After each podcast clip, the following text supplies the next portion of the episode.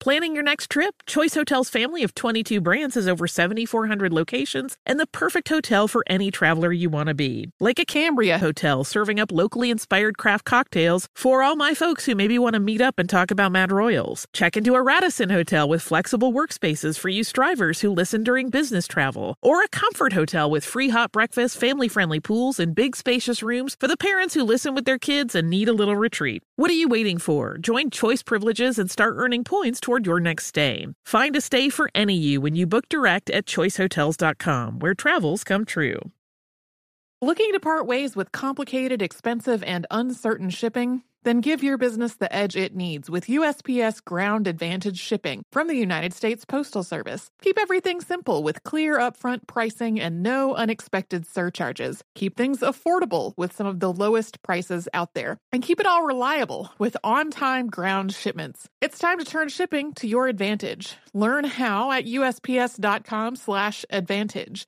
USPS Ground Advantage. Simple, affordable, reliable. When you think about the future, what kind of technology do you envision? Whatever the future holds, artificial intelligence will undoubtedly be at the heart of it all. Join Graham Klass as he hosts season two of Technically Speaking, an Intel podcast, and hear from the minds transforming healthcare, retail, entertainment, personal computing, and more with the help of AI. Tune in every other Tuesday and explore the latest technology that's changing our world today and creating a more accessible tomorrow. Listen to Technically Speaking, an Intel podcast on the iHeartRadio app, Apple Podcasts, or wherever you get your podcasts. I'm Tracy from Stuff You Missed in History class. Are you a small business owner or even someone who dreams of entrepreneurship? Then check out season two of Mind the Business Small Business Success Stories from iHeart Podcasts and Intuit QuickBooks. Join hosts Austin Hankwitz and Janice Torres as they interview entrepreneurs sharing insights around starting and nurturing a small business. You won't want to miss these inspiring stories of entrepreneurship and discovering ways to business differently so you can too. Happy Saturday, everybody. This week on the show, we talked about the 1517 evil May Day riots, and we mentioned at the end of the episode that riots among London's apprentices became something of a tradition in early modern London. And here's the episode where we've talked a little bit more about that. It is our February 2016 episode on the Bawdy House riots of 1668. Enjoy. Welcome to Stuff You Missed in History Class, a production of iHeartRadio's How Stuff Works.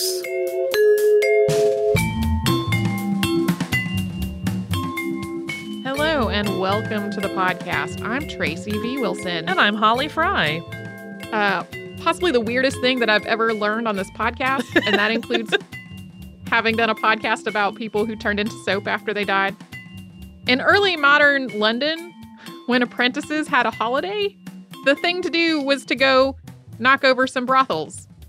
Like that's not, not still knock- a thing, right? No, and it, I don't mean knock over like uh like slang for robbing them. I mean knock over like literally pull them down. And today we're going to talk about one such riot, and it took place during Easter week of 1668. Although this particular riot was a lot bigger and a lot more complicated than just the normal apprentices having a day off tearing down some brothels, which was a thing that they like to do. So, heads up, today's podcast is not explicit, and we are not going to talk about what goes on in a bawdy house. But yes, parents and teachers, bawdy house means what you think it means. So, today's show is maybe not for the youngest of the listeners. So, as Tracy just suggested, lots of people rioted at London's brothels in 1668, not just apprentices. But apprentices are cited again and again as making up the bulk of the crowd in this story. So, we're going to take a moment to shed some light on who these young people, nearly all of them young men, were. For a few hundred years in England, apprenticeship was a seven year indenture that combined both work and instruction. And originally, people had been apprenticed to the master of a guild. This came with quite a bit of prestige and was kind of a systematized uh, organization for apprenticeship. But by the 17th century, when we're talking about today, London's guild system was really in decline. And that meant that the apprentice system was showing some strain as well. What had been a really prestigious appointment directly with the master of a guild was instead moving closer and closer to just flat out unpaid servitude that did not come with many advantages. And this is probably why, by the mid 1600s, a lot of people were, quit- were quitting their apprenticeships after two or three years, even though they hadn't really finished. You can look at charts of the average of how long people stayed in their posts, and there's a precipitous decline between year three and four. If people had the opportunity to get out of their apprenticeship, they did. Although people came from all over England to apprentice in London, most of London's apprentices were from the surrounding area. The farther away you got from London, the fewer people went to London to be apprenticed.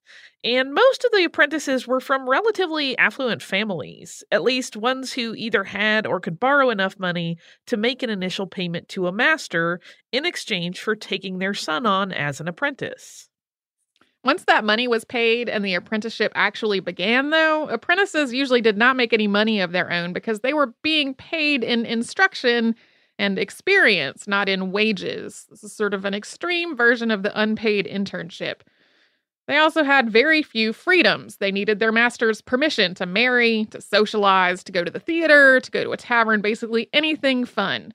In 1660, the average age of an apprentice was 17 or 18. So, with all that in mind, it may be a little less surprising that a popular pastime among London's 17th century apprentices was the brothel riot. On holidays, particularly Shrove Tuesday, which is the last Tuesday before Lent, apprentices frequently wrecked London's brothels. Between 1606 and 1641, there were 24 Shrove Tuesday brothel riots that we know about. That's 24 full scale riots in 35 years. Uh, and in case the name Shrove Tuesday doesn't ring a bell, folks might know it better as Fat Tuesday or Mardi Gras. Yay! yeah, it is. Uh, it's observed or celebrated in a lot of different ways all over the world, but Shrove Tuesday is is what people were mostly calling it in in England at this time. During a brothel riot, rioters would use tools like staves and bars to literally pull down buildings, and this naturally caused a lot of property damage, and it displaced anybody who had been living or working inside the damaged or destroyed structures. And regardless of what your personal feelings are about brothels, a lot of times these are people who did not have any other option for supporting themselves, so they would be out of work and homeless after the riot. And in spite of their popularity in terms of having a, a pretty consistent customer base, brothels were not popular from a religious or social standpoint. Plenty of people visited brothels, but plenty of people thought brothels were a sinful scourge on London. Sometimes these worked out to be the exact same people. Because brothels, in spite of their popularity, were viewed as seedy and immoral, the apprentices who tore them down didn't usually get a lot of harsh punishment. They would see a small fine and a short imprisonment, if anything. The general consensus was that apprentices were doing a good thing by destroying the city's brothels. So, when it came to this Shrove Tuesday rioting tradition, English political writer James Harrington called it an, quote, ancient administration of justice at Shrovetide. The 1668 riot, on the other hand, was exceptional. It was much, much bigger, and instead of happening at Shrove Tuesday before Lent, it happened on Easter Monday after Lent was over, and it lasted for three days. The property damage was much greater, and the perpetrators faced much, much harsher punishments, even harsher than might be expected by the increase in the size of the riot. And we're going to talk about the 1668 riot with more specificity after we pause for a brief word from one of our fantastic sponsors.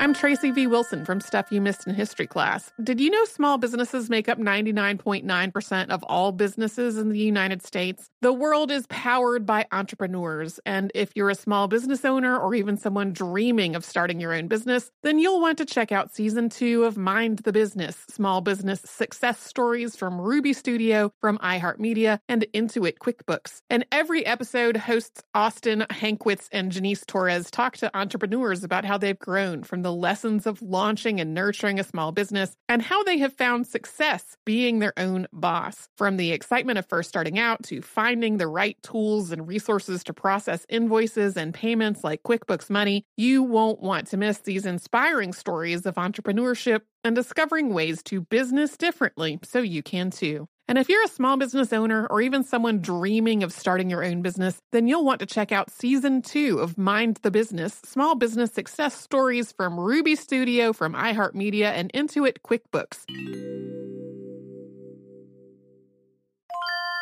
If you use paper, you're a human. But if you choose paper, you're a papertarian, someone who lives a paper based lifestyle because it has a positive impact on the planet. And also because it's the easiest choice you'll make all day. Seriously. It's as easy as reaching for boxed instead of bottled water. It's as easy as opting for beauty products that come in paper packaging. It's as easy as grabbing eggs in a cardboard container. And that's all in one trip to the grocery store, which, if everyone's being honest, you were planning to go to anyway. But paper isn't just an easy choice. Papertarians know that it's the smart choice too, because paper comes from trees, a renewable and sustainably managed resource, and paper products are designed to be recycled. In fact, when you choose products that come in paper based packaging, those fibers can go on to be recycled up to seven times. So why wouldn't you go papertarian? Learn more at howlifeunfolds.com slash papertarian.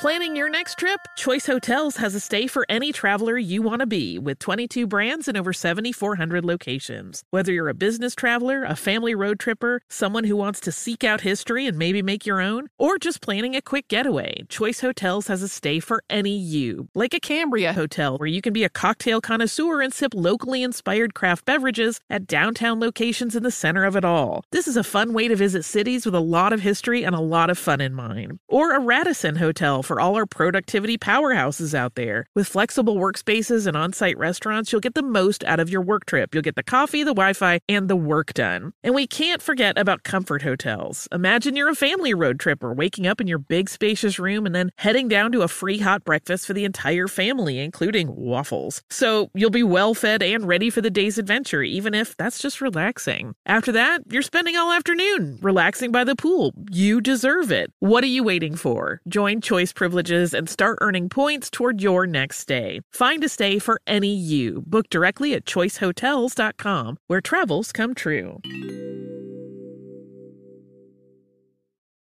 The wait is almost over. Get ready for the 2024 NFL season as the full schedule is announced. Every rivalry, every rematch, every rookie debut, every game revealed. The 2024 NFL schedule release, presented by Verizon, coming in May. Live on NFL Network, ESPN2, and streaming on NFL Plus. Terms and conditions apply to NFL Plus. Visit NFL.com slash schedule release to learn more.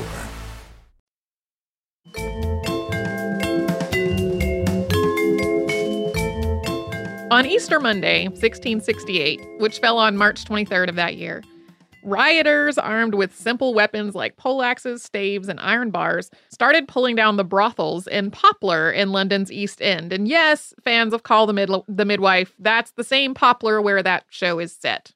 According to historical accounts, these rioters were apprentices. They probably included other people too, though. Poplar was home to lots of sailors, and many of them were currently at home without a lot to occupy their time, having been recently released from service after the end of the Second Anglo Dutch War, which went on from 1665 to 1667.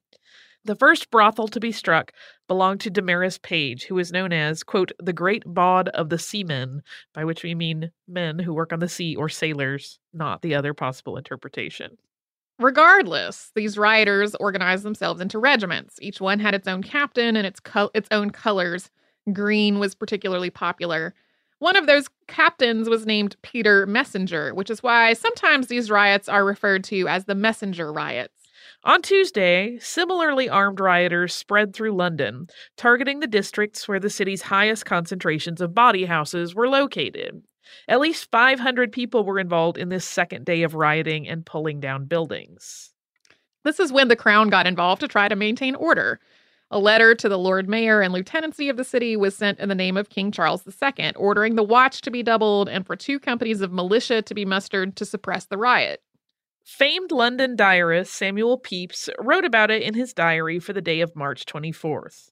At Whitehall, he said there was, quote, Great talk of the tumult on the other end of the town about Moor Fields among the prentices taking the liberty of these holy days to pull down bawdy houses. And Lord, to see the apprehensions which this did give to all people at court, that presently order was given for all the soldiers, horse and foot, to be in arms, and forthwith alarms were beat by drum and trumpet through Westminster, and all to their colours and to horse, as if the French were coming into town.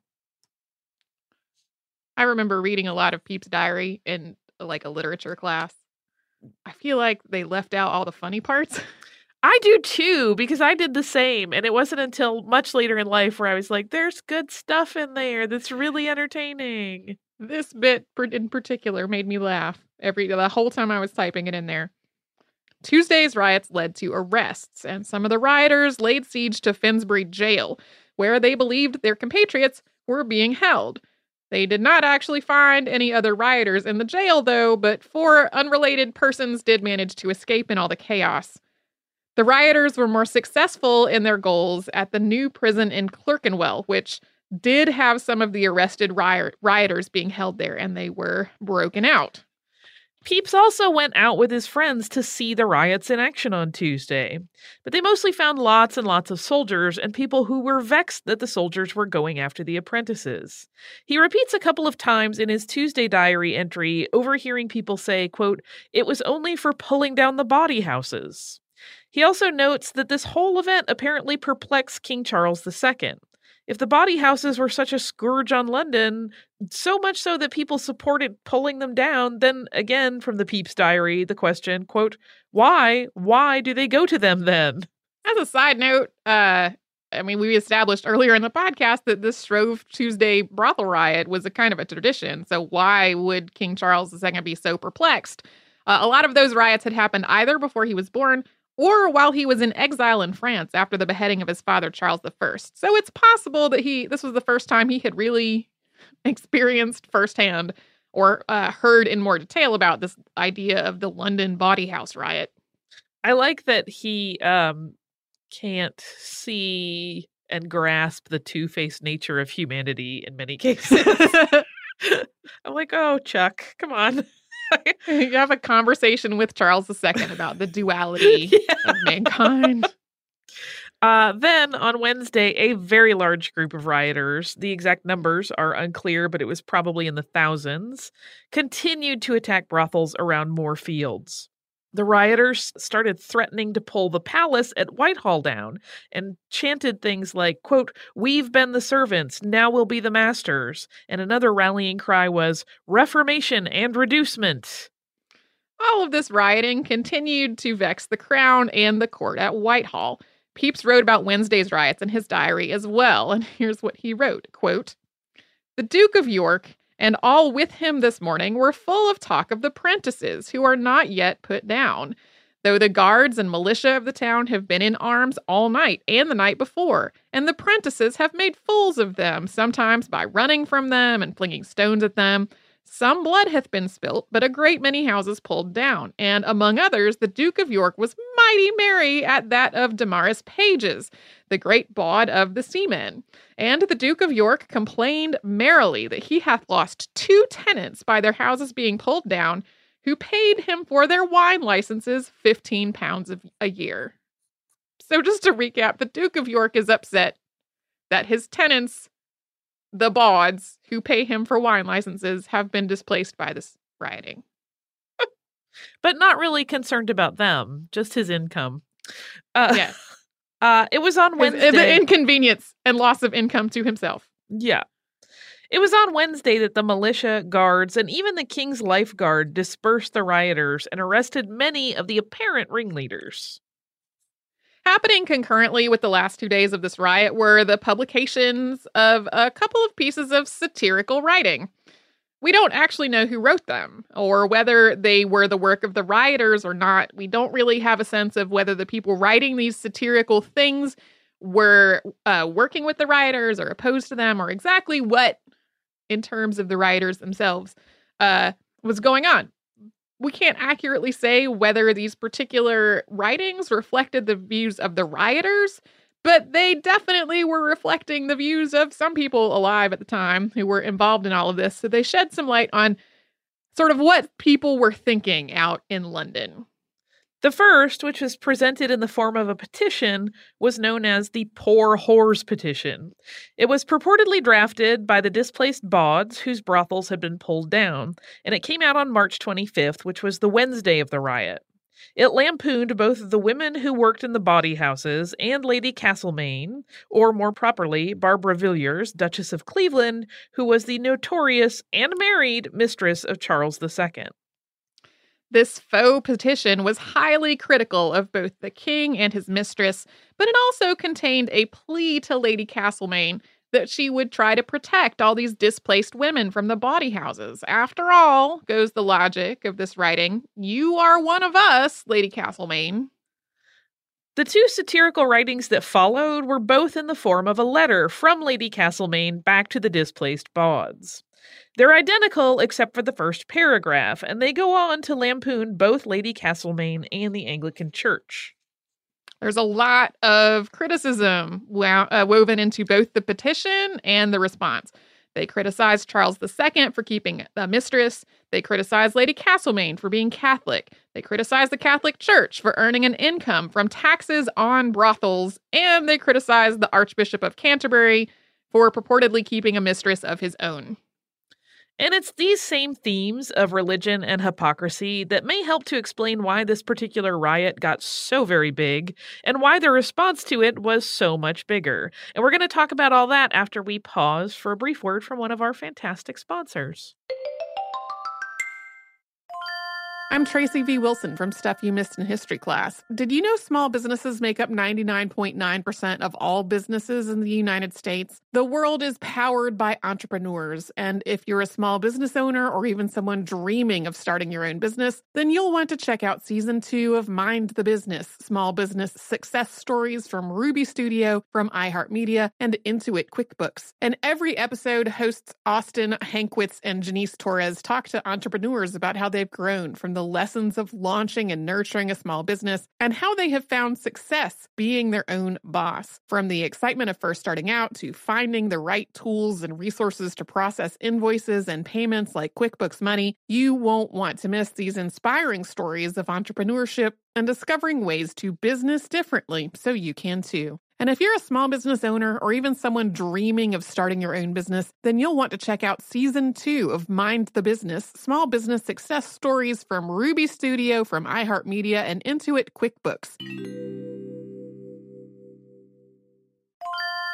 If you use paper, you're a human. But if you choose paper, you're a papertarian, someone who lives a paper based lifestyle because it has a positive impact on the planet. And also because it's the easiest choice you'll make all day. Seriously. It's as easy as reaching for boxed instead of bottled water. It's as easy as opting for beauty products that come in paper packaging. It's as easy as grabbing eggs in a cardboard container. And that's all in one trip to the grocery store, which, if everyone's being honest, you were planning to go to anyway. But paper isn't just an easy choice. Papertarians know that it's the smart choice too, because paper comes from trees, a renewable and sustainably managed resource, and paper products are designed to be recycled. In fact, when you choose products that come in paper based packaging, those fibers can go on to be recycled up to seven times. So why wouldn't you go papertarian? Learn more at howlifeunfolds.com slash papertarian.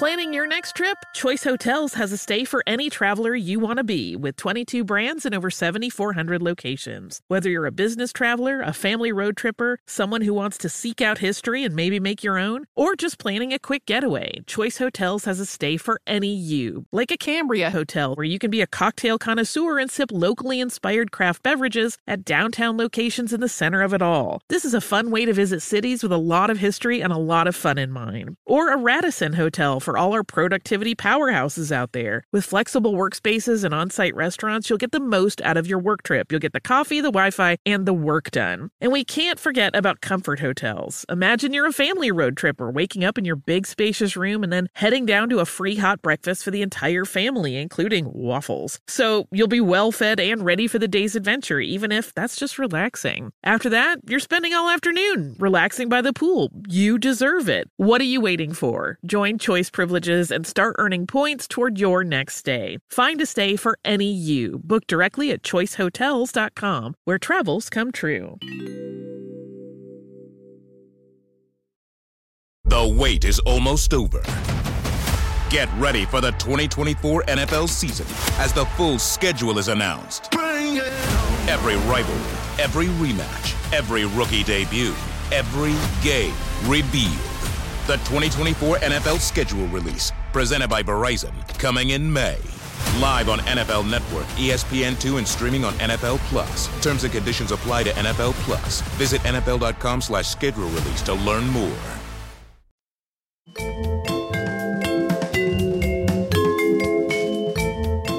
While London's previous Shrove Tuesday brothel riots had been punished with what was basically a slap on the wrist, the 1668 riots ended with a great many people being brought to trial. It's unclear exactly how many people were prosecuted for participating in the riot. Only 77 of those who wound up in court were actually identified uh, by name, either in the records or historians having put all the pieces together since then.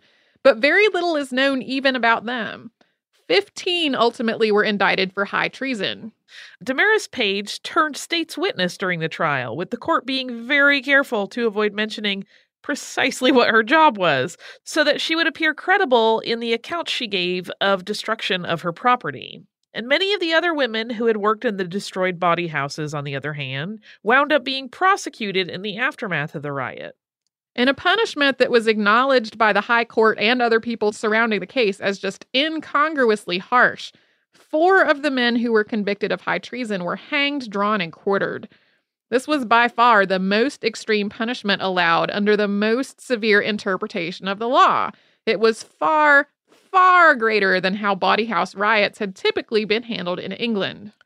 There are lots of possible explanations for exactly why the crackdown on this specific riot was so extreme. One, described in a 1986 paper on uh, in the Historical Journal, is by Dr. Tim Harris, then at Emmanuel College, Cambridge, and now at Brown. And his interpretation basically is that the riot itself was more about dissatisfaction with the restoration than it really was about the brothels, and that the rioters were so harshly treated because of that political and religious undertone. So, an extraordinarily brief recap of the restoration. When Charles II's father was executed in 1649, Oliver Cromwell came to power, at which point England became a republic. Charles II fled to the continent, and Cromwell remained in power until his death in 1658. Then in 1660, Charles II ascended to the throne, at which point the monarchy was restored. That's the restoration. There are entire books about the restoration, and there was a whole lot more that went on behind the scenes than what we just said. So, that is an extremely quick summary for those of you who don't remember or never learned that. In a lot of historical accounts, the general description of the Restoration was that London was really, really in favor of Charles II's return. There had been demonstrations against the army and in favor of Charles as the monarch in the years before the Restoration actually took place. Well, some of that re- uh, agitation was as much about religion as it was about the monarch. Some of the people who were pressing for Charles II's return to England were hoping that he would allow a greater degree of freedom of religion the religions that diverged in some way from Anglican teachings, like Presbyterians, Quakers, Baptists, Methodists, and Unitarians, among others, were all branded as dissenting or nonconformist religions. Many of London's apprentices were adherents to one of these nonconforming denominations. Instead, in 1660, Charles II, still in exile, issued the Declaration of Breda, which was one of the last steps before he was restored to the throne. He wrote this statement Quote, and because the passion and uncharitableness of the times have produced several opinions in religion, by which men are engaged in parties and animosities against each other, which, when they shall hereafter unite in a freedom of conversation, will be composed or better understood, We do declare a liberty to tender consciences, and that no man shall be disquieted or called in question for differences of opinion in matters of religion, which do not disturb the peace of the kingdom, and that we shall be ready to consent to such an act of parliament as, upon mature deliberation, shall be offered to us for the full granting that indulgence. In other words, people would have freedom of religion, provided that their opinions did not, quote, disturb the peace of the kingdom. And among those opinions, apparently disturbing the peace of the kingdom were various nonconformists. Quakers and Baptists, in particular, frequently wound up in court on charges of, quote, attendance at a nonconformist conventicle. Harris also cites this as the reason why this huge riot took place after Easter instead of on Shrove Tuesday, as had been so common in prior years. Even though the Declaration of Breda hadn't really allowed the nonconformists the practice of their religion, uh, freely at least, there had been a period of relative laxity in terms of the enforcement of religious conformity. The Great Plague of London in 1665 and the Great Fire of London in 1666 had both given Parliament plenty of other things to worry about, and some of the laws governing religion had lapsed. But in 1667 and 1668, bills that would have allowed Presbyterians religious freedom started circulating in Parliament. The House of Commons was really deeply opposed to these, though, and the proclamation on the matter that Charles II ultimately signed on March 10, 1668, during Lent, less than two weeks before the riot began, was instead about enforcing obedience to the existing laws, not about allowing greater religious freedom. This also circles back around to those satirical petitions and letters that we talked about before the break. One of their themes, England was willing to tolerate brothels, but not religious nonconformity, which seems awfully hypocritical. Some of the chants and rallying cries that they used during the riot, like the ones that were about uh, Reformation, also have a lot more religious tone to them than being about wanting to strike down the sinfulness of a brothel. Uh, running parallel to this crackdown on religious nonconformity was also a crackdown on theaters in London. And a running theme in this increasing criticism of theater was that theaters were no better than brothels. And there was a lot of just hateful rhetoric that was used in all of this. So this stoked dislike and disdain for both the brothels and the theaters.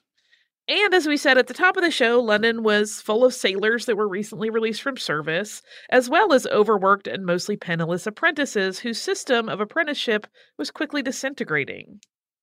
So there's some degree of supposition and drawing of conclusions in all of this, uh, some degree of interpretation of what people's motives might have been.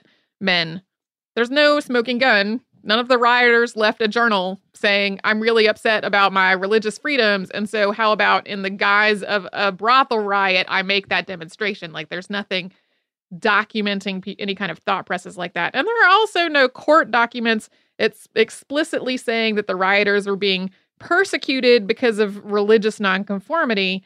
Uh, although it does seem like there was some fear that people who were dissenting in some way were also going to work with uh, Cromwell's existing supporters who were still around to try to overthrow the monarchy. So, like a lot of events in history, this one was definitely a confluence of a ton of different factors and influences without one clear single explanation that just explains the motives of everyone involved at the same time.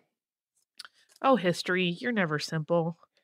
Yeah, I wish I could remember where I wish I could remember where I stumbled across just the words uh the brothel riot of 1668 like i was doing work on something completely unrelated last week and then the that's that series of words was on my screen somewhere and i went well okay we got to talk about that. Yeah. And and then i fortunately was able to find enough information to talk about that. And then when i tried to reste- retrace my steps to figure out where i had originally seen reference to it i could not find it so i don't remember. But that's the brothel riot.